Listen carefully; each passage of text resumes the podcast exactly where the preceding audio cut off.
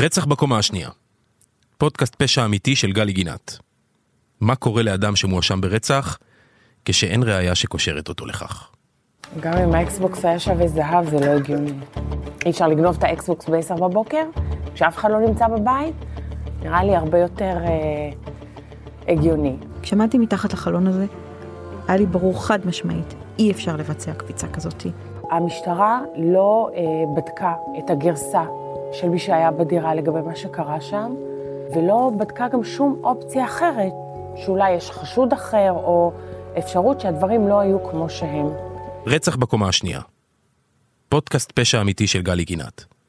הלינק בתיאור הפרק.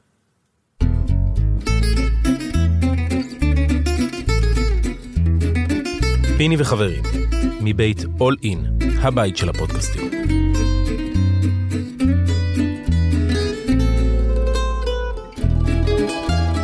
קח שלוק מהקפה, אהלן בוני, קח שלוק מהקפה, שיהיה לך אנרגיות לשעה הקרובה. תשמע, יש לי, אני רואה אותך, ישר יש לי אנרגיות, אני רוצה להתחרות באנרגיות שלך, מה אתה מדבר? תגיד, אה, זהו, שאתה לוקח ממני אנרגיות, אני עם היופי שלך, הייתי נשאר אה, פרשן, קריין, לא יודע כבר מה עשית בטלוויזיה, מה לא עשית.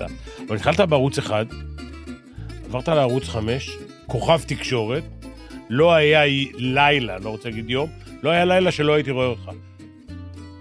פתאום החלטת, כאילו מה, מאסת בזה והלכת לצד המקצועי, או שאמרת, החלום שלי היה תמיד להיות אחראי מקצועי על אה, חבר'ה צעירים. ממש לא, אוקיי. ממש לא. אה, החיים זה, זה יודע, זה הזדמנויות ו- וצמתים.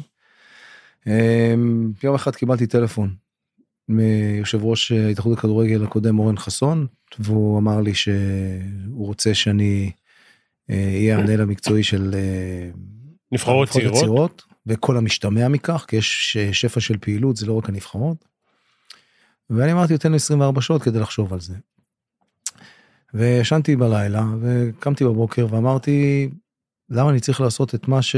את הדבר הזה, כשאני נמצא במקום באמת מצוין, אני נהנה, אני... כיף לי כשאני בא לזה, אני גם טוב בזה, הכל בסדר, למה אני צריך לעזוב את זה, ויש לי הערכה גדולה מצד uh, המעסיקים שלי וכולי. ואז חזרתי אליו ואמרתי לו, תודה רבה על ההזדמנות, ואני לא רוצה לעשות את זה בשלב הזה. ואז uh, הוא אמר לי, אוקיי, אז אין לי ברירה, אני יוצא למכרז בינלאומי. ואחרי שהוא יצא למכרז בינלאומי, הוא אמר, אני לא חושב שיש מישהו בארץ שיכול לעשות את זה, אני רוצה לצאת החוצה. ואז כשהוא יצא החוצה, הוא אה, בסופו של דבר, אחרי תהליך מיון, הוא הגיע לילד והביא את ילד, ואז הוא חזר אליי. הוא אמר לי, האם תרצה להיות מספר 2? ואז אה, חשבתי, אמרתי לו, כן. ואז הוא היה די מופתע. כי בעיניי, ואני חושב שזו ההחלטה הכי מושכלת והכי נכונה שעשיתי בכל הקריירה שלי, בכל התחומים שעסקתי בהם. כי זה שדה חדש. אני אמנם בא מתוך הכדורגל וגם תוך כדי השידורים אני כל הזמן בתוך הענף ויודע ו- וכל הזמן מתפתח. אבל זה עולם אחר ו- וחשבתי שיהיה נכון שאם אני מתפתח לצידו של בעל מקצוע בשיעור קומה אה, מחול, במקרה הזה ילה, אז זה יהיה נכון עבורי, אבל היה לי תנאי. אמרתי לו, אני רוצה שאותו בן אדם שאתה ממנה אותו ירצה אותי, ושזה לא תהיה הנחתה. ואז נפגשתי עם אה, ילד שלוש פעמים, והוא הציג לי את החזון, ואני, עשינו היכרות בינינו, ואחרי סדר גודל של עשר שעות אה, משותפות, אחרי שלושה מפגשים, אמרתי לו, אוקיי, הוא הודיע לי שהוא רוצה אותי, ואני אמרתי לו, עכשיו אני רוצה לחשוב, ואני אתן לך תשובה סופית. ישנתי איזה שני לילות על הדבר הזה. זה היה צריך לבוא במקביל לעבודה שלך בתקשורת? לא, לא, לפחות לא, לא, בהתחלה, לא, או אני- שהיית צריך לא, להפסיק לא, את זה לא. מיידית? אני קיבלתי החלטה. אני אפילו לא, אני אמרתי לעצמי שאם אני רוצה לעשות משהו בצורה אופטימלית ורצינית, אני לא יכול לחיות בשני עולמות. אוקיי. ואני, מבחינתי, שמע, משמעות ויתרת כבדה... על מעמד בתקשורת. נכון, נכון. עכשיו, תראה, אני... בדרך כלל, אתה יודע, אנשים מחפשים חלופה כשהם מרגישים שלא רוצים אותם. פה זה לא היה מצב לחלוטין. כן. אני זוכר שהודעתי לתומר, כשניגשתי אליו וסיפרתי לו, אז, אז הוא אמר לי, אתה יודע מה, אז לפני שאתה הולך, אני רק רוצה להגיד לך שבסקר האחרון, אתה ממוקם במקום הראשון ולא רק אה, זה אז אמרתי אוקיי אז למה אתה אומר לי את זה עכשיו ולא זה היה משנה לך את ההחלטה? לא לא אבל זה אמרתי לו היית אומר לי את זה תוך כדי אז גם הייתי עושה איתך אתה משלם לי יותר אבל. אה, אתה יודע מה? אתה הכנסת את עצמך לזה. אם היו משלמים לך יותר, לא לא אני היית אני- נשאר בתקשורת? לא לא זה לא הייתה סיבה אוקיי. לא לא לא זה לא הייתה סיבה אני אני קיבלתי החלטה שיש פה אה, תראה אני עזבתי את ה... את הערוץ הראשון כשהייתי בשיא שלי אחרי המונדיאל ואולימפיאדות וכולי הרגשתי שזה נכון לעשות את זה. גם פה הרגשתי שאני במקום מאוד מאוד טוב ואני רוצה לתת לעצמי הזדמנות לעשות קריירה שלישית. אני מודה פיני שהיום אחרי שנתיים אה, אני שואל את עצמי איך בכלל היה לך את האומץ לעשות את זה? מה הוביל אותך לדבר הזה? ומה שהוביל אותי אמיתי זה ציונות ועצם זה שאני מאמין שכמו שיש לנו חקלאות חזקה ויש לנו טייסים טובים ויש לנו סייבר טוב ויש לנו הרבה מאוד ענפים שאנחנו מצטיינים אין סיבה שאנחנו בכדורגל לא נהיה במקום טוב יותר ואמרתי אני רוצה לתת לדבר הזה הזדמנות אני מאמין שאם אני ארצה לחזור לתקשורת אני מאמין שיהיה לי מקום ואני אמצא את אוקיי. עצמי. עכשיו, היה לך פעם בראש, ל... מה... מהיום ש... ש... שפרשת, לאמן? לא.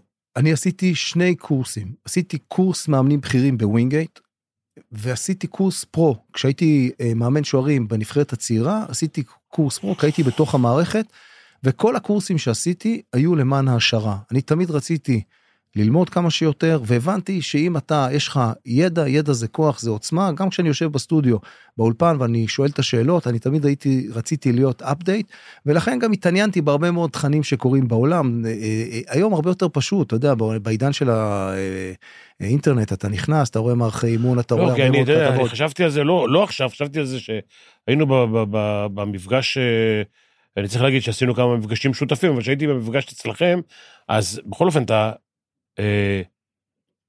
אחראי על מאמני אה, כדורגל, שצריכים לדבר איתך באותה שפה, ואתה, כשאתה גם מחליט החלטות, אחרי ששמעת את כולם, הן צריכות להיות החלטות מקצועיות, ולכן, מאיפה הדבר הזה שלא אימנת, כאילו לא היה לך בראש לאמן. והיום אתה אחראי על מאמנים. כאילו אתה אחראי לייצר ולשפר את המאמנים כדי שיוכלו לשפר את השחקנים.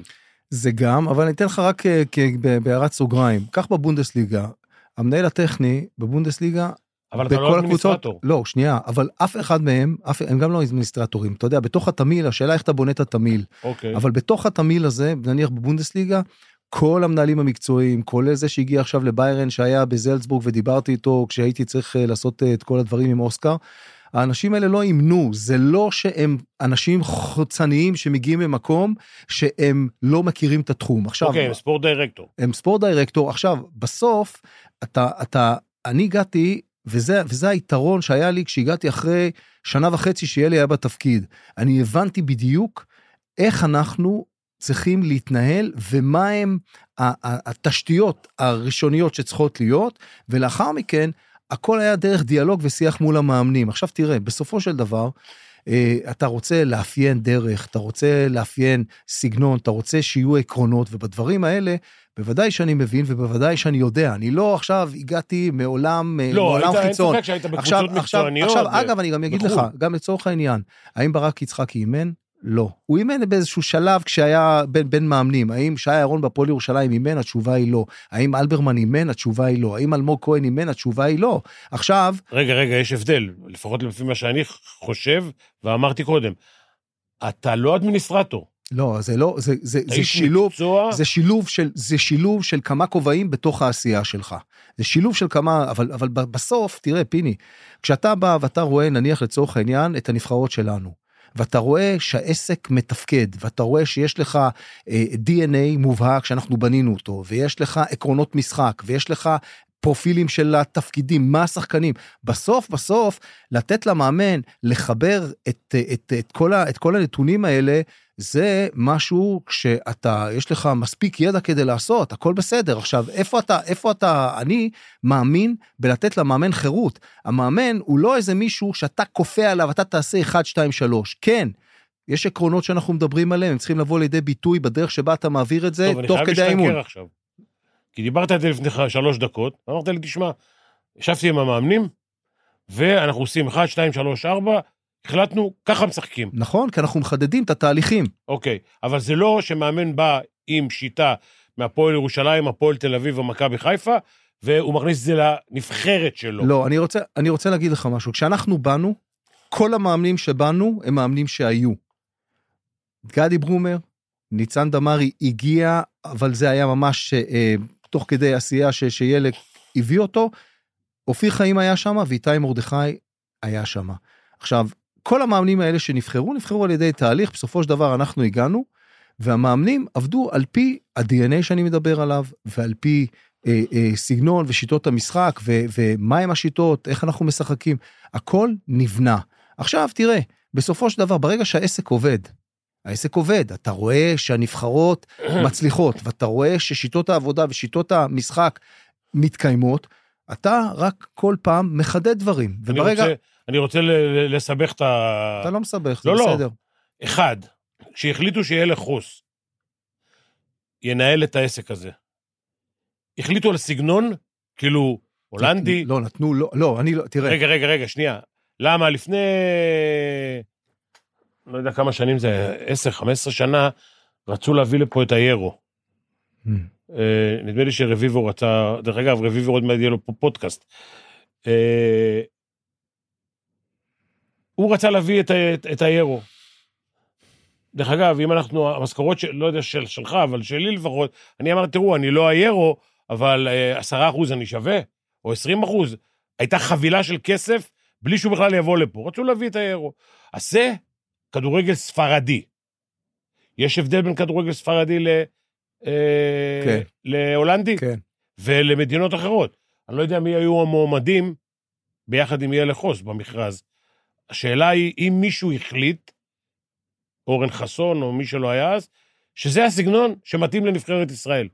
תראה, אני חושב שהם הביאו קודם כל בעל מקצוע בשיעור קומה, שיבוא, הייתי מגדיר את זה... יסדר את כמו- העבודה. יפה, לא יסדר את העבודה, כמו יסדר- שצריך. יבנה, יבנה, כן. יבנה את הסטרקצ'ר. כן. הרי מה, מה היה פה? היה פה את אה, ווילי רוטנשטיינר, שהיה המנהל הטכני, שבסופו של דבר הוא היה אחראי מהבוגרים למטה, ואז הוא הפך להיות המאמן, היה קורונה, ו- והוא זז מהפוזיציה שלו, ואז באו ואמרו, אוקיי, בנבחרת הבוגרת, אנחנו לא יכולים לשים מישהו מעל ווילי, אז הנבחרת הבוגרת היא לא בתחום שלנו, ואז מתחת, בנבחרת ה-21, אנחנו נביא מישהו שיהיה אחראי על הכל.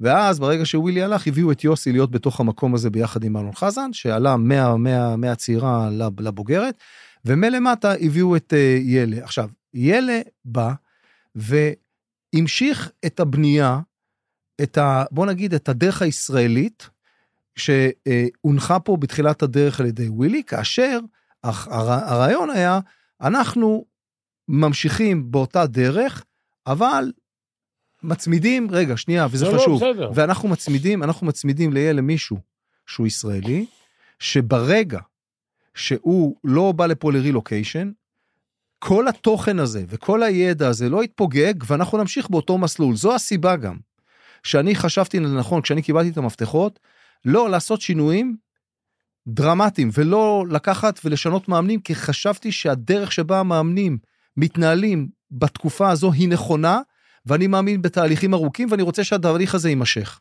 וזה מה שהיה ולכן לי היה מאוד קל להיכנס כי במשך שנה וחצי אני הייתי בתוך עשייה ובתוך למידה שאפשרה לי לדעת איך העסק הזה צריך להתנהל וזה מביא אותי, מאחר והיית גם עם, אה, עם, עם אה, וילי וגם עם... אני לא הייתי עם ווילי.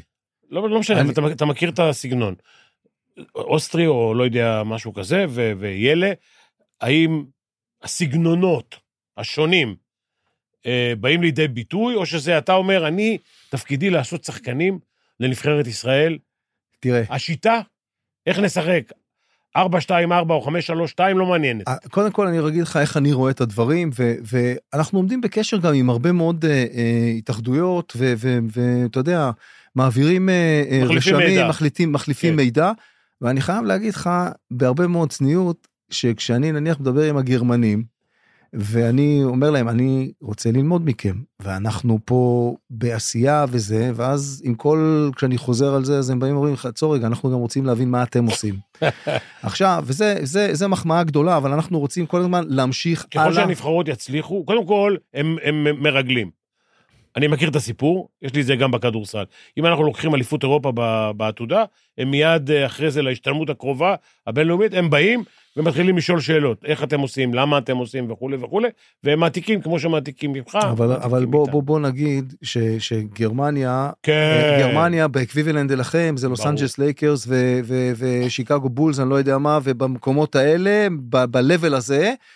שהם הם באים ואת זה אני אוהב שאתה יודע שואלים שאלות ומעריכים אותך אתה יודע מה עשיתי יום אחד היינו ב... במרץ היינו בשלב העילית והייתי עם נבחרת הנוער היינו. בקרקוב. ואיתנו היו הסרבים הפולנים ו- ו- והמולדבים אני לא, אני לא זוכר את השלישית. וניצחנו את הסרבים ובא אליי הטכניקל אה, דירקטור של הסרבים אומר בוני תגיד לי יש מצב שנשב ביחד אתם תחשפו בפנינו את איך אתם התכוננתם למשחק שלנו ואנחנו נחשוף בפניכם איך אנחנו התכוננו אמרתי וואלה גדול בוא ישבנו. האנליסטים שלהם המנהל הטכני והמאמן עם הצוות שלנו ודיברנו ואנחנו הראינו להם מה אנחנו איך אנחנו תכננו ולמה הם התכוננו זה היה מרתק זאת אומרת שיש פתיחות לבוא ו- ו- וללמוד אחד מהשני ולשמוע ולדעת ואני אומר לך שבהרבה מקומות החבר'ה שלנו המאמנים שלנו זוכים להערכה גדולה מאוד מה יותר חשוב, השיטה או העקרונות. תעשיית שחקנים? אתה, בסוף היום אתה אחראי על הנבחרות הצעירות, המטרה היא, אתה מעורב בנבחרת הבוגרת? לא לא. המטרה, התפקיד שלך זה לספק שחקנים כמה שיותר טובים לנבחרת הבוגרת. אז אני אקח אותך קודם כל לחזון מה החזון. החזון בוא, בוא ניקח יעד 2030 אנחנו רוצים שהנבחרת הבוגרת שלנו תהיה בדיירת בטורנירים אה, משמעותיים מונדיאל יורו מונדיאל הרבה יותר קשה להגיע יורו אני מקווה שכבר עכשיו מחזיק אצבעות מתפלל שאנחנו נעשה את זה אני מאמין שאנחנו יכולים לעשות את זה. ואולימפיאדה עכשיו אומנם אנחנו באולימפיאדה הקרובה אבל אנחנו כבר מתכוננים גם ל-28 ו-32 אנחנו רוצים לבנות את זה ואני כבר בתוכניות עבודה ליעדים הללו עכשיו אם אנחנו מדברים על החזון אז כדי לייצר את החזון יש לך את בסיס הפירמידה. יש לך 90% מהפיתוח של השחקנים מתקיים במועדונים.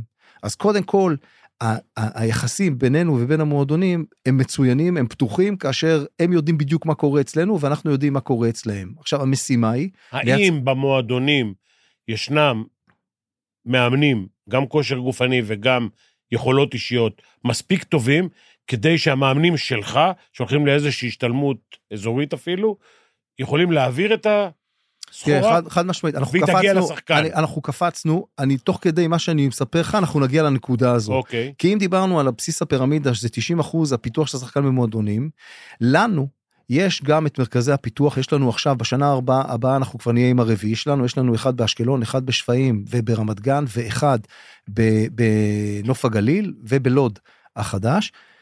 ושם ילדים U12, U13 מגיעים ומקבלים אימון שהוא נותן להם גישור על רמת אימון שאני מניח שאם יש לנו 250 מועדונים בישראל, בוא נגיד שב-200 מועדונים הם לא מקבלים את זה. אז חלקם באים ומקבלים דרך הצוותים שלנו, זה פעם אחת. אחר כך אתה הולך לאקדמיה שיש לנו, ואז זה יהיו אה, אה, ש- אה, 14, 15 ו-16, ואז יש לנו את הנבחרות. אז בסוף המטרה שלנו, פיני, היא לייצר שחקנים שאנחנו נהיה ב-30 מדינות ב ranking של פיפא, אם היום אנחנו במקום ה-76, אנחנו רוצים להיות במקום ה-30, כאשר יהיו לנו בין 15 ל-20 שחקנים שישחקו בחמשת הליגות הבכירות באירופה. אם אנחנו נהיה שם, אנחנו... היום יש חמישה, שישה? שניים. היום יש לך את, אה, את דניאל פרץ בביירן מינכן ואת אה, מנור סולומון.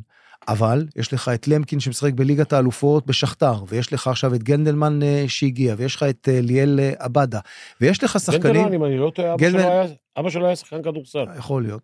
לא, פגשתי אותו ב, ב, ביורו, אבל אני לא, לא אוקיי. בקיא עד כדי כך.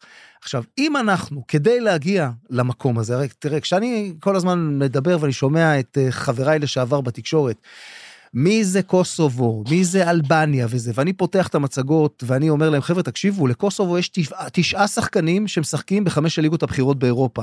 אז מי אנחנו שנזלזל?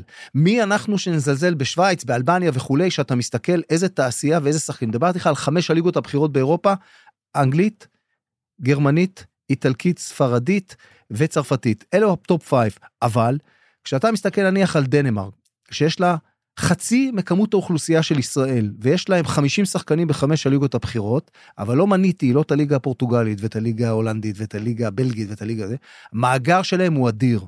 עכשיו, אם יהיו לנו המספר הזה שאמרתי לך, של שחקנים, שהם יודעים להתמודד, אתה צריך להגיע למונדיאל דרך אירופה, אתה צריך להגיע ליורו דרך אירופה, אתה, אתה, אתה, רמת הקושי שלך ודרגת הקושי שלך היא הרבה יותר גדולה מכל מאמן של המדינות שאני מדבר עליהן, שהם יש להם מאגר אדיר של שחקנים והם עושים את הנבחרת הטובה ביותר. וכשיוסי בניון היום עם אלון חזן צריכים לשבת על הסגל של השחקנים שלהם בנבחרת, והם צריכים לשאול את עצמם, כמה שחקנים ב-level הזה יש לי, תחשוב אתה על התשובה אחרי שאני סקרתי בפניך את העובדות. אני, אני אחבר שני דברים. אחד, שחשבתי מה, איך, איך, אנחנו- על מה אנחנו מדברים, אנחנו יכולים לדבר הרי שעות, אבל ראיתי את המשחק במקרה השבוע של מכבי חיפה נגד יאנג בויז. יאנג בויס. כן. תקשיב, אני בשיטות כדורגל קצת פחות מבין, אבל אני, כששני שחקנים רצים לכדור 30 פעם ו-29 זוכה השחקן של היריב, אני אומר, היכולות הגופניות שלו יותר טובות. הוא יותר מהיר, הוא יותר חזק, הוא, לא רוצה להגיד גולש כבר, כי הוא לא היה צריך גם לגלוש כדי לקחת את הכדור. האם יש לנו מאמני כושר מספיק טובים, שחלקם עשו קורסים של שלושה שבועות עד שלושה חודשים? האם יש לנו מספיק אנשים טובים שבאגודות, כמו שאתה אומר, כדי שבסיס הפירמידה שלך יהיה עם שחקנים איכותיים, קודם כל גופנית, יש לנו אנשים מספיק טובים לעשות את זה? קודם כל אתה נוגע בעיניי באחת המצוקות הכי גדולות שלנו ואיך אני יודע את זה? כשאנחנו באים לכל הטורנירים ואנחנו עושים אה, אה, משוב עם השחקנים שלנו ואנחנו שואלים אותם ואני מדבר איתך על, השחק... על הקבוצות המובילות פה אנחנו שואלים אותם תגידו לנו מה הפער בין המשחקים שלכם בליגות המקומיות שאתם משחקים לבין כשאתם פוגשים את הזירה הבינלאומית? הם אומרים אינטנסיביות פיזיות מהירות. עכשיו אתה אתה קולע לנקודה. עכשיו אחד הדברים שאנחנו עובדים עליהם ו- ואני מקווה מאוד שזה יקרום עור וגידים וזה יהיה זה להביא מישהו שהוא Head of Performance, Head of Performance זה מישהו שאחראי על כל העניין המתודולוגי, הפיזיולוגי, המדעי, הרפואי ומתכלל את כל האירוע. עכשיו כשאתה אומר לי האם יש לנו מספיק מאמני כושר, המאמני כושר שיש היום בנבחרות אני חותם עליהם שהם מאמנים מצוינים. העניין הוא מה המאגר שלהם, כמה ניסיון יש להם בכדורגל והאם הם עושים קורסים שמכשירים אותם ספציפית לתוך כדורגל ומי יכול לעבוד כן או לא. אנחנו עדיין לא שמה וזה חלק מנושא שהוא נושא סופר קריטי נושא ההדרכה. אני חושב שבנושא ההדרכה גם אנחנו בתוך ההתאחדות לכדורגל שהיום כל הסילבוסים הם אצלנו והקורסים הם אצלנו זה קורס בוודאי שאנחנו נצטרך אה, לעשות אותו ואנחנו רוצים לעשות אותו ובכלל אנחנו מאמינים שדרך ההדרכה ודרך הכשרת מאמנים שם יהיה השינוי הגדול. כי כל מה שאנחנו עושים כל התורה הזאת צריכה לרדת לשטח ואתה צודק אם יש לנו 250 מועדונים ותחשוב אם היו לנו אה, מועדונים שהיו עובדים עם ילדים בגילאים הצעירים היו מפתחים אותם והם היו מגיעים אחרי שהם במרכאות נגנבים הם לא נגנבים הם, הם הולכים לקבוצות לקבוצות הגדולות כן. למועדונים הגדולים הם כבר היו בתהליך שלהם הראשוני הם היו מקבלים רמת אימון שהייתה מכשירה אותם והופכת אותם לספורטאים יותר טובים ממה שהם כשאוספים אותם. שם יש פער ושם אנחנו צריכים לטפל ואני מאמין שאנחנו אנחנו בכיוון הזה. עכשיו אם טוב. אתה לא, לדעתי לפחות, אם אתה לא עובד בגיל צעיר, 12, 14, זה כבר מאוחר. ומתחיל, ומתחיל להכניס אותם לרוטינה של עבודה נכונה, כן? זה, זה אולי אחד... אתה, כשאתה, אם אתה רוצה להכניס אותו למבנה, בניית הגוף בגיל טיפה יותר מאוחר, אתה לא יכול. אתה תראה, מאבד אותו. אני אני חושב שמה שהיה כשאתה אתה מבוגר ממני ביומיים ו, ו, אבל בגילאים שלנו אנחנו אנחנו הסתובבנו ברחובות אנחנו שיחקנו ברחובות כן. אנחנו שיחקנו אני שיחקתי בהפועל תל אביב כדורסל במכבי תל אביב כדורגל שיחקתי עשיתי ג'ודו קיבלתי מכות אמא שלי שלחה אותי לקראטה כל הזמן היינו בפעילות היום קודם כל לשנע את הילדים יותר מורכב להוציא אותם מהמחשב. להוציא אותם מהמחשב הרבה יותר מורכב אבל בסוף.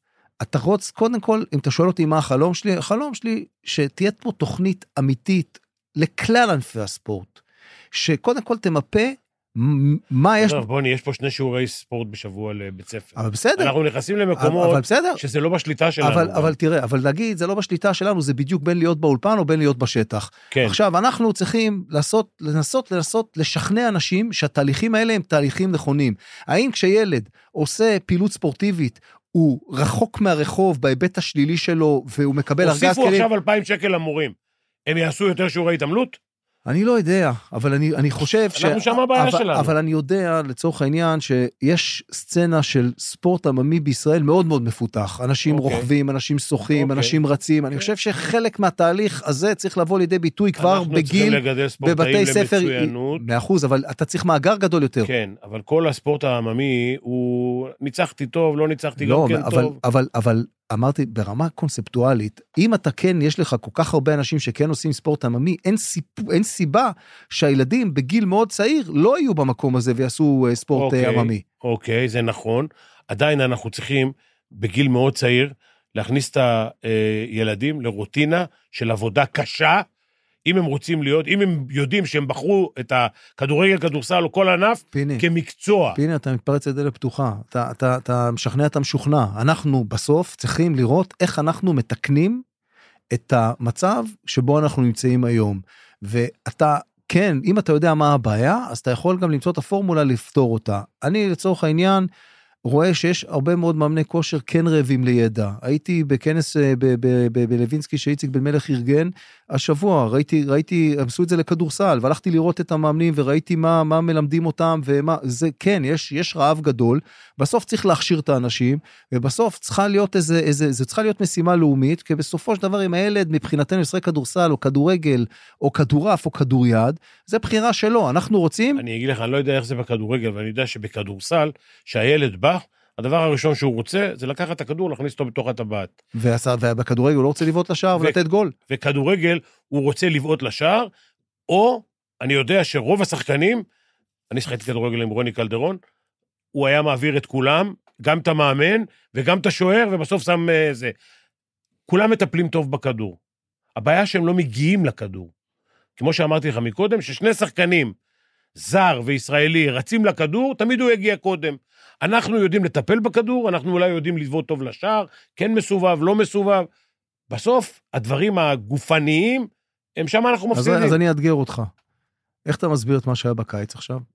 ההצלחה שלכם, כן. תכף נדבר על זה. לא, אבל אני... רגע, אני, אני אקשר את זה גם למה שזה. אוקיי. אחד, אה, דניאל פרץ הגיע לרמה הכי גבוהה. אחד, היית גם אתה שוער שני ב- בגלסגו בריינג'רס. ריינג'רס, כן. כן. ו... אתה- והיית, מסלול די דומה, כן, והיית מחליף של שוער טוב, כריס וודס נדמה לי? כן, שוער נבחרת אנגליה. אוקיי. עכשיו, קודם כל, דניאל פרץ, שהיה תחת הידיים שלך שנה וחצי, איך הוא הגיע לזה?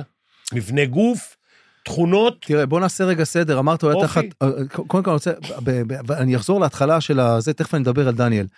כשאני, כשאני נכנסתי לתפקיד, אז עשינו חלוקת עבודה ביני ובין ילה.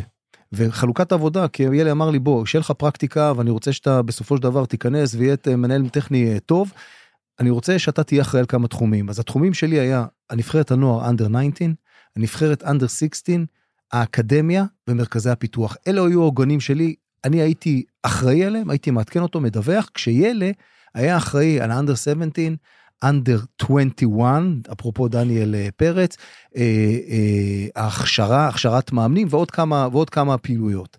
עכשיו, בתהליך הזה של השנה וחצי הראשונות, ילה היה שמה. אני נכנסתי ונחשפתי לדניאל? אה, ליגה שלישית, ליגה... באיזה לא, תפקיד? לא...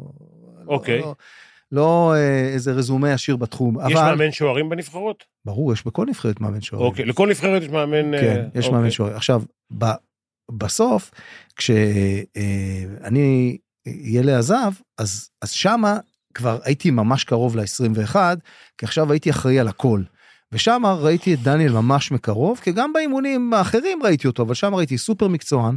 אגב, בכלל, אני חייב לציין, הפרופיל היום של הכדורגלן, שהצעיר הוא בחור סופר רציני, סופר מקצוען, אימונים בחצות בחדר כושר, נגמר משחק, הם עושים אקסטרות ברמה הגבוהה ביותר, כי הם מבינים שהם רוצים להתפתח ולהיות מקצוענים אתה מדבר מקצוענות, הגשמת החלום שלהם וגם לעשות הרבה כסף, שזו, שזו ההזדמנות שלהם.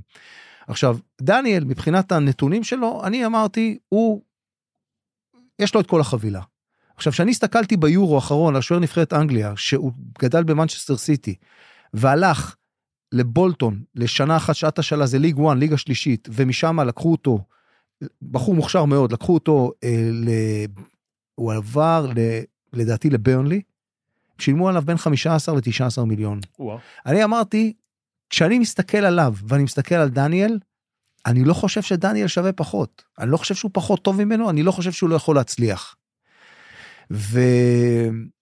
ודניאל הלך לאתגר לא פשוט, שמזכיר לי מאוד את האתגר שאני הייתי בו. כי כשאני הייתי בגלסגו רנג'רס בעת ההיא, גלסגו רנג'רס היה מועדון מספר 2 בבריטניה. כל השחקנים הכי גדולים עלו מאנגליה לשחק בסקוטלנד, כל השחקנים הכי טובים שהיו בבריטניה, באירופה, סונס הביא אותם כי הוא רצה לעשות את רנג'רס המועדון מספר 1 אה, אה, באירופה, ואני הייתה לי הזדמנות מדהימה להגיע לשם. וגם מול שוער נבחרת אנגליה, תותח על. וקיבלתי הזדמנות, הוא נפצע וישר נכנסתי לשער. ואתה יש לך כדור... במשחק נגד ביירן יכול להיות? גם הייתי מול ביירן, אבל שיחק, הוא, הוא נפצע, ואחר כך אני שיחקתי נגד, נגד בדר, בדרבי של סלטיק, ושיחק, בדרבי מול סלטיק, ושיחקתי אה, נגד ביירן ב, בליגת האלופות, ושיחקתי ושיחקתי, שיחקתי, שיחקתי איזה שמונה או תשעה משחקים ברצף, ו, ואתה, אה, אתה יודע, אה, בסוף הוא השוער הראשון, בא אליי ה manager, you proved me wrong, סונס, אבל אני מחזיר אותו. ואז היה מצב שבו אה, הפסדנו בגמר ליגה, בגמר אה, גביע הליגה, והוא בא אליי, אמר לי, it's your position, ו... אבל הייתי צריך לנסוע לקולומביה. ואז או לנסוע לקולומביה לנבחרת, אתה נוסע נסיעה כזו, זה מחנה אימונים במיאמי, זה אומר שאתה שבועיים וחצי לא נמצא. הוא חזר לשער ו that's it וזהו, ו... אבל אני, אתה יודע, בין לא לשחק בנבחרת לבין זה, בחרתי את הנבחרת, אני לא מצטער על זה, זה, אתה יודע, זה היה. עכשיו, למה אני אספר לך את כל הסיפור רקע? ביירן מועדון יותר גדול מריינג'רס, לא? בטח עכשיו שריינג'רס היום יכול להביא שחקנים מליג 1 באנגליה מקסימום. יש להם מסורת, אבל אין להם כסף. תקציב של ביירן זה מיליארד? אני לא יודע כמה, אבל הוא, בוא גודל. נגיד... אני, הקבוצות הגדולות באירופה היום? לא יודע, אבל ב, ב, ב, במספרים מטורפים. אבל אגב, גם הגרמנים, גם ביירן לא משתגעים. אתה יודע, הם עשו עכשיו העברה של הארי קיין ב-100 מיליון, שזה חריג ביותר. הם בדרך כלל מוכרים ביקר הגרמנים, תראה ברוסיה דורטמונד בכ- בכמה הם מוכרים את השחקנים שלהם, או, או גם ביירן, אבל מצד שני הם לא קונים, הם לא קונים ביקר, למרות שביירן הם אקס-טריטוריה, כי היא באמת אה, משהו שונה, אבל גם הם, הם לא משתוללים כמו שבאנגליה אתה רואה שיש לך העברות של שחקנים בסכומים מטורפים, אבל כמועדון, זה מועדון אדיר ב size שלו, בעוצמות שלו וביעדים שהם מציבים לעצמם.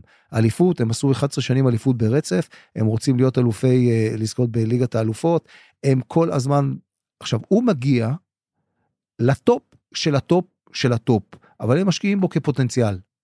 השוער שלהם 37, 8? 37 נויר, אחרי פציעה של אה, תאונת סקי, ויש להם גם את אולריך שהוא בן 35, ויש להם עוד שני שוערים צעירים שהם הביאו אחד משלקה והם השאילו אותו שנתיים למונקו ועכשיו הוא בשטוטגרט, ויש להם עוד אחד בן 21 שהוא באוסטריה ווינה שהם עדיין נותנים לו לשחק ולא הביאו אותו, יש להם במאגר, אבל תראה, הם השקיעו בדניאל בוא נגיד חמישה מיליון שישה מיליון משהו באזור לא הזה, משנה הסכומים. זה לא כסף גדול אבל עדיין זו השקעה, והם מתייחסים את זה ברצינות כי הם רואים בו פוטנציאל. עכשיו, שאלה, מה יהיה המסלול שלו? את זה הוא יודע, אולי טוחל אמר לו, אני לא יודע. מה שאני כן יודע, זה שהוא כל יום יש לו הזדמנות להתאמן עם הטובים ביותר, וכשהוא יקבל את ההזדמנות שלו, הוא גם הולך לראות או לעמוד מאחורי השוער אחד הטובים בעולם. כן, עכשיו הוא, הוא ביום יום פיני, הוא ביום ביום עושה את אותם תרגילים איתו ביחד באימון, הם שלושה או ארבעה ארבעה שוערים, והם עובדים ביחד עם המאמן שוערים, וכמובן בתוך הקבוצה. אני חושב, אתה מכיר את השוערים האחרים? ברור, אני, הם ברמה שלו? אני או, חושב- תראה, הוא פוטנציאל יותר. אני חושב שהוא בעיניי שוער יותר טוב מהשוער הנוכחי שמשחק מאולריך, השני. הוא השוער השני, ואני חושב שנויר הוא שוער יותר טוב מדניאל.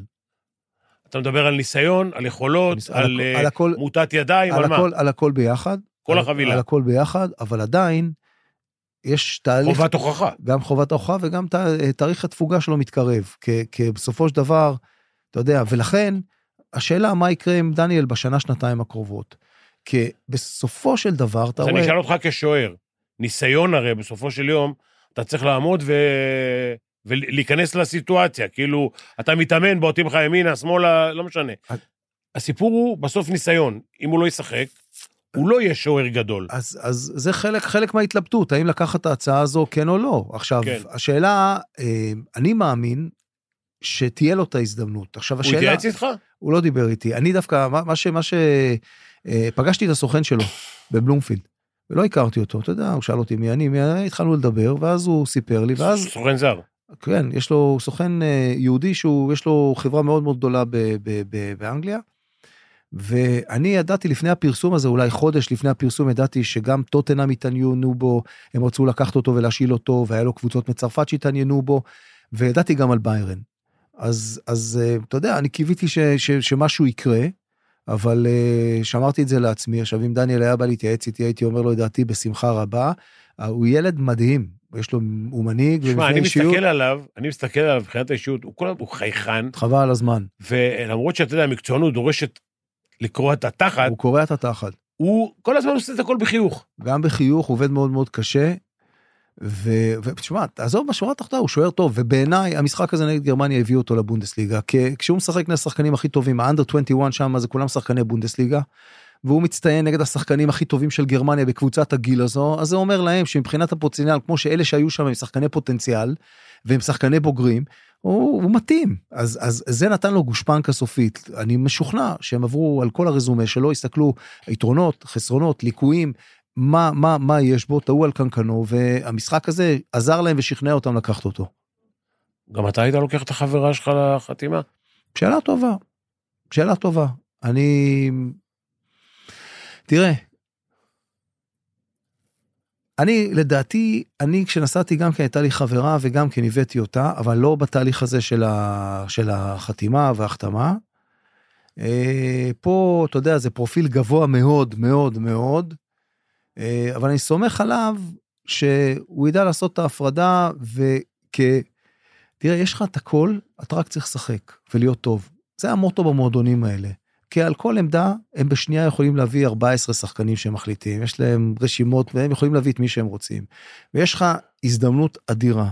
אני לא חושב שהוא אה, יאבד את הראש ואני לא חושב שהוא יפספס את זה, ואתה יודע מה, היא גם נראית לי בחורה אה, מאוד מאוד אה, מקצוענית בתחומה. מה שנותן לה להבין את הצורך שלו גם בפוקוס, גם כן, ברצינות, להיות במקצוען. וגם בדיוק. כן, ושמע, אתה יודע מה, יש לה גם, אה, תשמע, בסוף היא גם, יש לה מקצוע ברור, שדורש עבודה ו- וקשה גם. אין, אין ספק, אבל, אבל בהיבט הזה של אה, הם אה, זוג יפה, מוצלח, אני מפרגן, אתה יודע, זה לא, כן, זה נראה לא- אחלה, זה, כסיפור. כן, זה נראה, זה אבל נראה, שלא, שלא יעבירו את הצד המקצועי. אני ל- לא מאמין בזה, הם שניהם, הם שניהם, יש להם יותר מדי מה להפסיד, אם הם יעבירו את הצד המקצועי וישימו אותו כסקנד עבורם. זה כן. לא יקרה, אין מצב, אין סרט, בעיניי, לפחות כמו שאני רואה את זה, היא מאוד בוגרת ממה שאני קלטתי אותה, לא מכיר אותה באופן אישי, שמעתי אותה, היא, היא פרופורמרית אדירה, בתחומה, הכל בסדר, אפשר, אני, שינהלו את זה, אני לא מתערב, אני גם לא, אתה יודע, כל העניין הזה של אה, מה שבעבר, פיני, אם אתה היית אומר לי שאני אסע באוטובוס עם החבר'ה הצעירים לפני משחקים, עם, עם מוזיקה רועמת ורועשת, ו, ו, ובלגן וכאלה, ואני אקבל את זה, הייתי אומר, אתה, אתה, אתה, אין, אין, אין מצב. אני היום, זה דור אחר, אתה צריך להבין מה נכון עבורם, מה הם עושים, יש כללים שבחיים הם לא יכולים להפר אותם, אבל בין לבין, שיעשו מה שהם רוצים כל זמן שזה עושה להם טוב. דרכת לי על היבלת, אבל לפני שבועיים חזרתי עם, הט- עם הקדטים, אמרתי להם, אם, אם אתם אה, נשארים דרג, אז אני נוסע איתכם באוטובוס. רק לא ידעתי שהנסיעה היא תשע וחצי שעות. וואו, וואו, בסדר, אבל אתה? מוכן... עד אה, היום- עד היום כואב לי אתה הגב, מוכן- כן. כן. אגב, אגב, אגב, אם נגעת בזה, אתה יודע, אפרופו, כשהגעתי לנבחרות, ואנחנו קיבלנו החלטה שאנחנו, האנשים שלנו מלווים כל פעם אה, נבחרת, פעם זה יהיה למשה, אני, כולנו היינו כל הזמן אה, זה, בתי מלון. במצב טוב, אתה עם בית מלון, שניים, וח- שניים וחצי כוכבים. בחוץ אתה יש בשתיים בטיסה, וחצי כוכבים. בטיסה, בטיסה, בטיסה, אתה עם קונקשנים, שגם את זה אנחנו מנסים אה, לסדר מדי פעם. התנאים, התנאים הם לא תנאים שאתה זוכר ורגיל כשאתה בנבחרת הבוגרת, אבל נותנים לארח? אבל- למדינות אה, עולם שלישי. גם, אבל בסוף אתה מבין שכשבאת למשימה ואתה רוצה... אתה רואה רק את ה- אני, אני, אני רואה רק את המטרה. לא רואה בעיניים, רק כן. במטרה, והסיפוק כן. כשאתה יודע, כשאני רואה פתאום את אוסקר, ואני רואה את למקין, ואני רואה את תורג'מן, ואני רואה את דניאל, וזה, וזה כולם ילדים שלפני שנתיים היו איתנו בבחירת הנוער, ואני רואה אותם איפה הם היום. אני, אני בוכה מהתרגשות, אתה יודע, כי אני, כי אני יודע שהתהליך הזה שאנחנו עושים, שהוא פיתוח הכדורגל, הוא תהליך נכון, אנחנו נוכל לסטות לכאן או לכאן, לא תמיד יהיו לנו הצלחות, לא תמיד נהיה זה, אבל הרעיון, זה הרעיון. גיל 18 זה לא גיל מאוחר לפתח שחקנים גופנית. תראה, אני חושב שקודם כל אנחנו צריכים לעשות את הכל בגיל יותר צעיר, אבל גם בגיל 18 אתה יכול להתפתח, ואם יש דברים שניתן לרכוש אותם תוך כדי תנועה, אז צריך, צריך לטפל בהם. אנחנו עכשיו נניח, ב, ב, ב, ב, עכשיו בהתכנסות הראשונה של, של נבחרת הנוער, הם התחילו לעבוד לפני האימון, הם נכנסים עכשיו לחדר כושר, עושים קור, עושים אה, כל מיני אה, אה, אה, אימונים שמכינים אותם לקראת, ה, לקראת האימון.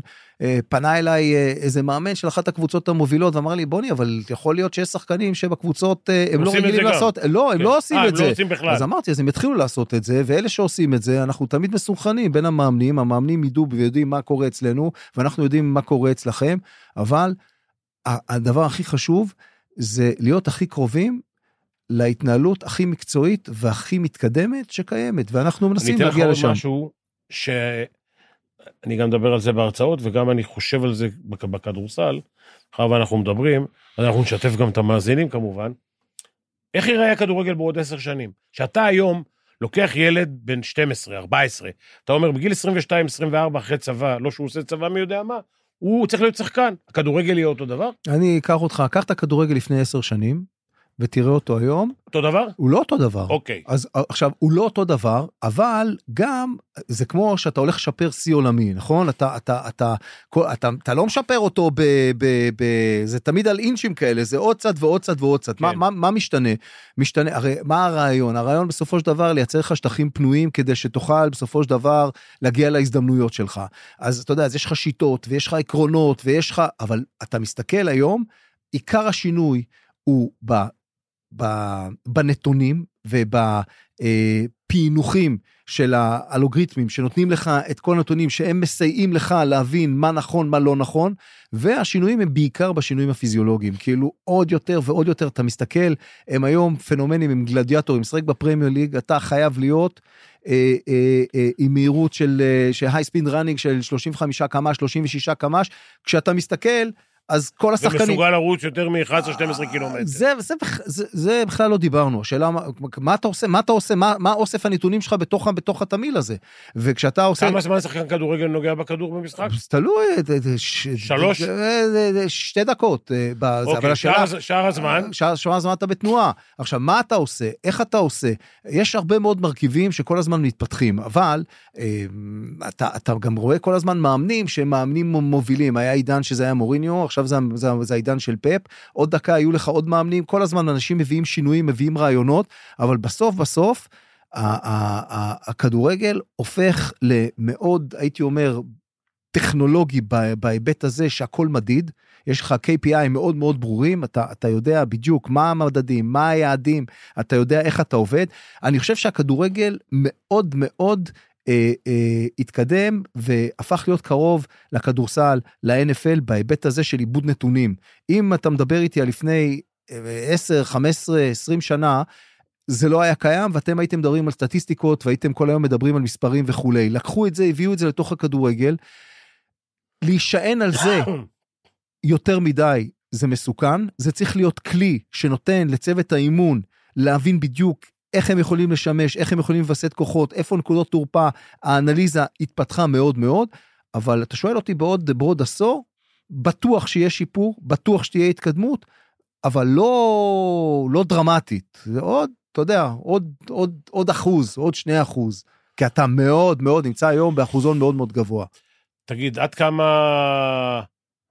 גם יוסי בניון וגם אה, אלון אה, מדברים איתכם לגבי החלטות אה, לקבל שחקנים? המעבר הזה בין 21 ל- לנבחרת, שאני יודע שגם היה איזושהי אה, אה, העברה של חמישה, ארבעה, חמישה שחקנים בין נבחרת לנבחרת, זה היה, זה, נוער- זה, זה בין, בין הנוער בין הנוער ל-21, ל- כשבתוך 21. בתוך זה גם היה את רביבו שעבר לבוגרת. אז לכן אני שואל, הם מתייעצים איתכם? הם באים לראות אותם? הם רואים רק משחקים? תראה, קודם כל, בסוף בסוף, הפריבילגיה הולכת מהנבחרת הבוגרת ומטה. זאת אומרת שיש להם תמיד את הפרפרנס לבוא ולקבל את עדיפות. השחקנים שהם רוצים, כן. את העדיפות של השחקנים שהם רוצים.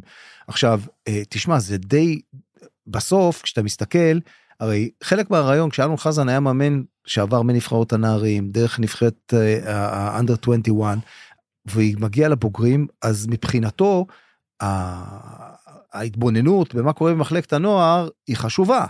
עכשיו, המעבר בין ה-21 לבין הבוגרת, אם הם תוך כדי תהליכים בתהליכים מואצים, כמו שהיה נניח בקיץ, הם יותר טבעיים, והם יכולים להשתמש במאגר השחקנים. אם, אם יוסי, אני ידעתי נניח שהיינו בארגנטינה, שליוסי יש בעיה בצד שמאל, יש לו את ליידנר פצוע והוא צריך את רביבו. ו- וקונספטואלית אמרתי, הקיץ הזה לא יהיה לנו מישהו שישחק בשלוש חזיתות, גם בנוער, גם באנדר 21 וגם בנבחרת, כי לפעילות של הנבחרת הייתה. ו- ובתכלול האירוע, למה השתמשנו בחמישה שחקנים מהנוער ל-21? כי מאגר השחקנים שלנו כאן הוא לא גדול. וברגע שאני הייתי צריך לתכנן במשך שלושה חודשים, לפני בכלל המונדיאליטו ולפני היורו, הייתי צריך לתכנן איך אנחנו מת, מת, מתמודדים עם ויסות, ויסותי הכוחות של השחקנים האלה, איך אנחנו לא פוגעים בהם, מי מאלה שלא שיחק במהלך העונה מספיק בקבוצה באיזה שלו, הפרש היו הטורנירים? אה, תכלס, אנחנו גמרנו את הטורניר בארגנטינה, כעבור עשרה ימים, כעבור עשרה ימים הם כבר היו עם הנבחרת הצעירה. זאת אומרת, זה היה בערך חודש הפרש. שהיו בו כמה משחקים? כמה משחקים היו בארגנטינה? בארגנטינה בסופו של דבר אספנו שבעה משחקים, אוקיי, ובנבחרת הצעירה יותר? חמישה. זאת אומרת שלמקין, בחודש 12 משחקים. 12 משחקים. עכשיו, תחשוב איך אתה מביא מישהו ואיך אתה שומר עליו.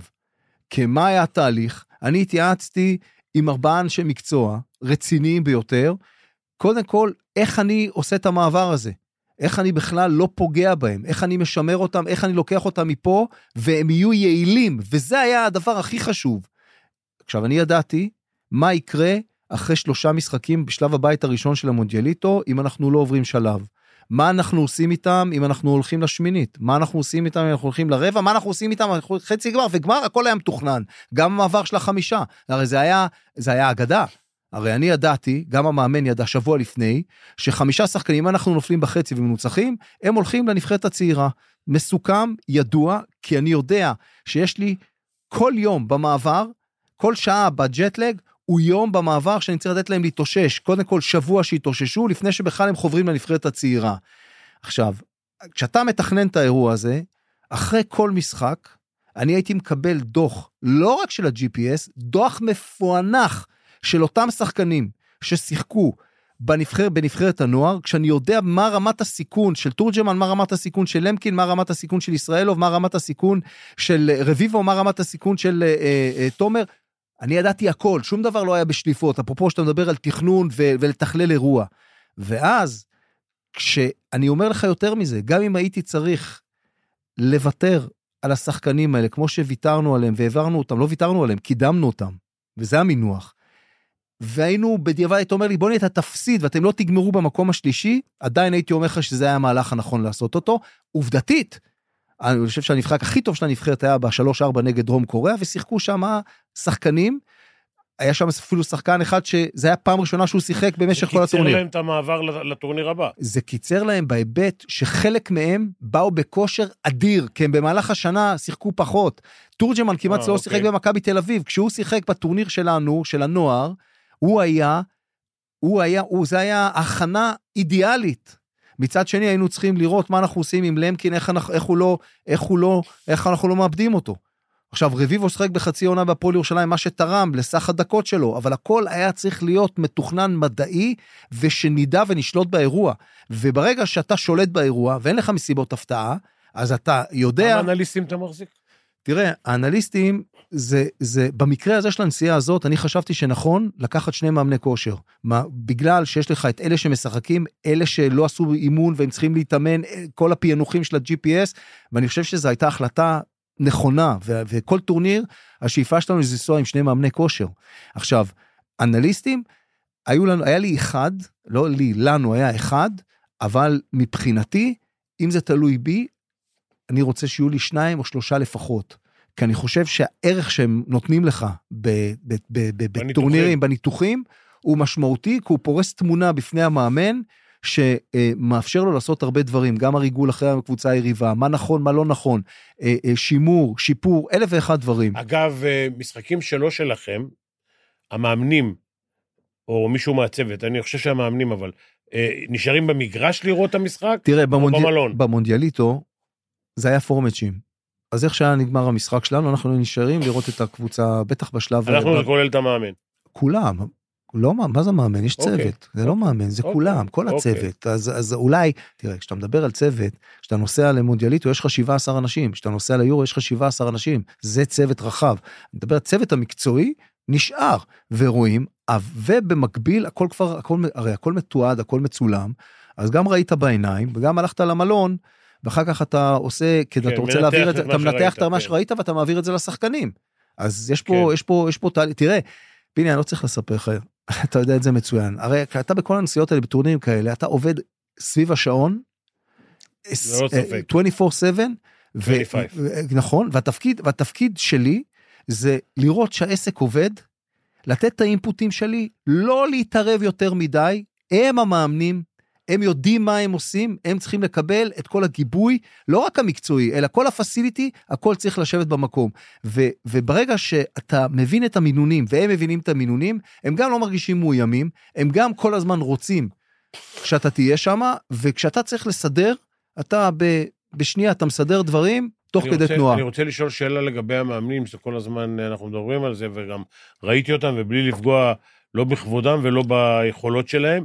האם אה, מאמן ותיק, הרי פעם היה לפניך עוד, אה, היה זאביק זלצר, והיו מאמנים אה, זה, האם מאמן שאימן ליגות, שאימן אירופה, שאימן, אה, והוא בסוף קריירה, אני אגיד, כאילו, אין לו, אין לו, אין לו,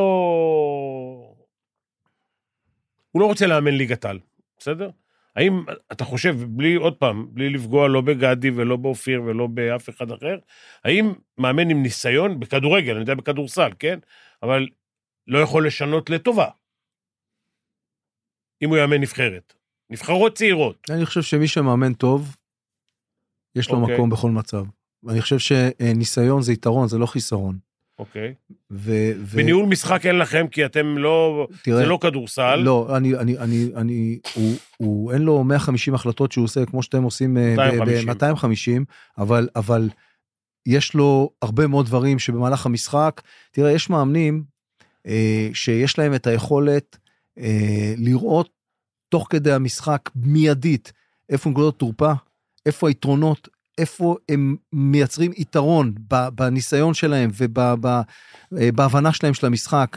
ויש כאלה שהם יותר מקובעים, יש ויש ויש ויש כל מיני, השאלה מה, מה, מה פרופיל המאמן, תראה בכלל אתה צריך לשאול את עצמך, מה אני רוצה ממאמן במערכת אה, אה, של אה, התאחדות לכדורגל. אז קודם כל, בוא, אנ- אנחנו רוצים שמי שמגיע, ו, ו, ואני חושב שהצלחנו גם לשנות את המשוואה, אני רוצה את הכי טובים אצלנו. אוקיי. ואין, לי- ואין לי בעיה שמישהו ייתן את השירות שלו תקופה מסוימת וימשיך הלאה, גם אם הוא צעיר והוא יתפתח והוא יתקדם. לצורך העניין, אתה לא יכול להחזיק מישהו בכוח, אבל אתה בא ואתה אומר שגם אם יבוא מישהו במקומו, הוא יהיה תואם לדרישות ול-DNA ולכל מה שאתה רוצה. אז עכשיו שיש לך, שיש לך, שיש לך מאמן, ואני חושב שיש בזה יתרון, שאתה נמצא ואין לך את הלחץ המלאכותי הזה שיש פה כל היום לנצח. אתה כל היום רוצים שאתה תנצח בליגה במחזור ראשון אתה מועמד לפיטורים. פה זה לא הסיפור. ואז אתה שואל את עצמך בתוך מערכת מה אתה רוצה ממאמן. מאמן צריך להביא הרבה מאוד דברים. האם אתה רוצה אותו כמחנך? האם אתה רוצה אותו שילמד אותם? האם אתה רוצה שהוא ינצח? האם, מה אתה רוצה? בסוף אתה רוצה שחקנים נבחרת ישראל. זה המטרה ונגעת בכותרת זו ליבת, ליבת העשייה שלנו אנחנו צריכים שיהיו לנו כמה שיותר שחקנים איכותיים שישחקו בנבחרת ישראל ודרך הפלטפורמות שלנו קרי המשחקים הבינלאומיים שיש להם שנותנים להם את ה... להבין מה המשמעות של משחק כזה החבר'ה האלה שעכשיו היו במונדיאליטו והאנדר 21 הם אספו בשנתיים סדר גודל של 40 משחקים בין ארציים. עכשיו אתה יודע אנחנו מקפידים שהמשחקים לא היו משחקים נגד יריבות שאנחנו נמחא לעצמנו כפיים, אנחנו רוצים כל הזמן להיות מאותגרים. אין בעיה, בואו נפסיד, בואו נקבל סטירות, אנחנו רוצים ללמוד ולהתפתח, ובגישה שלנו אנחנו לא חושבים מאף אחד, אנחנו מכבדים את כולם, אבל אנחנו רוצים גם תוך כדי התהליך הזה גם להצליח, אבל מצד שני, אנחנו רוצים שחקנים איכותיים לנבחרת הבוגרת. ואני רוצה להגיד לך שהמועדונים פה, יש שכבה של מועדונים שעושים עבודה מצוינת. עושים עבודה מצוינת. במועדונים הגדולים, כן. או גם מועדונים קטנים? בעיקר במועדונים הגדולים, שיש להם מחלקות נוער רציניות, הם עושים עבודה מצוינת, ובסוף, וכשאתה שאלת שאלה מצוינת, במועדונים הגדולים, החלום שלי, שיהיה לנו, אה, אתה זוכר, בעבר, היה את טוברוק ש- ששלמה כן, שרף היה שם, כמה כן. שחקנים הוא ייצר, או, כן. או בתקופה שאני הייתי ילד ונער, היה גדנ"ע יהודה, ש- נכון. שמועדוני נוער שמתמקדים רק בנוער, כן. הקבוצות בוגרים שלהם זה פיקציות, ליגה ג' וזה, אני מדבר, אם יהיה לנו כאלה, הרבה מועדונים, ויהיה אינסנטיב, יהיה, יהיה אינטרס לאנשים לעבוד שם, והם יפתחו לנו את הילדים במועדונים הלוקאליים, המקומיים, אני חושב שבסופו של דבר, כשהם יגיעו למועדונים היותר גדולים, השחקנים האלה יהיו הרבה יותר איכותיים והרבה יותר טובים. שאלה אחרונה, אתה לא חייב לענות. היית שחקן נבחרת, היית שחקן בחו"ל, היית בכל הסרטים שיכולים להיות. אני לא יודע להגיד לך, כי אני לא מבין בזה יותר מדי, אם חסר לנו חלוץ מרכזי, לא, חלוץ, לא חסר חלוץ מרכזי. קודם כל, אם מי ישנת בחדר שהיית שחקן נבחרת? תראה, התחלת עם התראה, עם לא, מי ישנת לא, בחדר? אני לא זוכר, לא, אני רציתי להגיד לך משהו אפרופו וזה, אני לא אכנס לד, לדיון שאתה רוצה לקחת אותי אליו, אבל, אבל בכל אתה הרי ממזר, אני מכיר אותך, לא מהיום. ממזר אני לא, אני חושב, אבל... עשינו הרבה הרבה יציאי עיתונות והרבה תוכניות כן. בערוץ הספורט. תשמע רגע, אני, אם אני זוכר נכון, ישנתי בחדר, בחדר אחד עם רוני רוזנטל, וישנתי בחדר אחד עם אלי אוחנה, וישנתי בחדר אחד עם רוני לוי, וישנתי עם, עם שחקנים שהייתי בנבחרת, ישנתי עם כל מיני שחקנים, ו... ו ובעצם לא ישנת לבד. לא, ישנתי לבד. אתה יודע שבגלסגו ריינג'רס, אה, אתה יכלת לבחור האם אתה רוצה לישון לבד, האם אתה רוצה לישון עם פרטנר, היו כאלה שישנו לבד, היו כאלה שישנו עם פרטנר. זה היה בתקופה שלי. אלה שישנו ואני- לבד שילמו יותר? לא, להפך, אתה יודע שהיית מגיע, אני, זה, היה, זה, היה, זה היה מדהים. אתה, כל הקטנות האלה, שזה, זה, אתה מגיע למועדון סדר גודל של ביירן, או זה, אתה כן. יושב, אז יש לך, יש לך אה, כל שירות שאתה רוצה במלון, לפחות בתקופה שאני הייתי בריינג'רס, בתי מלון, top of the top of the top, לא מסתכלים לך על גרוש וחצי אם פתחת את המיני בר ושתית מיץ תפוזים, או שהזמנת איזה סטייק, או, או שעשית שיחת טלפון של חצי שעה לישראל, אוקיי? הכל בסדר, לא, לא מתרגשים מהדבר הזה. אמ, זהו, זה בהיבט של מה שהיה. אל, אל תכלס, ישראל. משחקים עם השחקנים הכי טובים, או מתעסקים בשטויות האלה? איפה? ולא, בנבחרת, נבחרת ישראל. אם אני, נבחרת אני, ישראל צריכה שלי, שחקן, אני אחריות שלי, זה להביא את השחקנים לנבחרת. מאנדר 21 ואמרת, למטה, ולהביא לא, אני אותם שומע אותך למעלה. כבעל ניסיון. פיני, אוהב אותך. גם אני אותך.